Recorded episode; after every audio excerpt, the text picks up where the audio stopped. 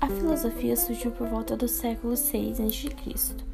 Houve um momento de passagem da mitologia para o estudo filosófico. Surgiu com as dúvidas da mitologia, na necessidade de explicação de toda aquela crença, na busca da verdade.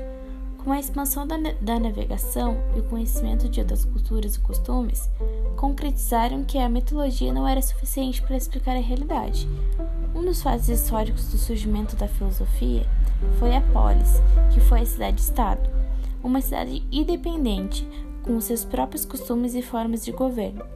O outro fato histórico foi a lei da escrita, pois pararam de acreditar cegamente em palavras e contos de ancestrais e deram prioridade para o relato escrito. Também foi desenvolvida a moeda, acabando com o comércio à base de troca. No mundo atual, temos os tipos de conhecimento com finalidade de investigar a realidade que são a filosofia, a superstição, a religião e a ciência.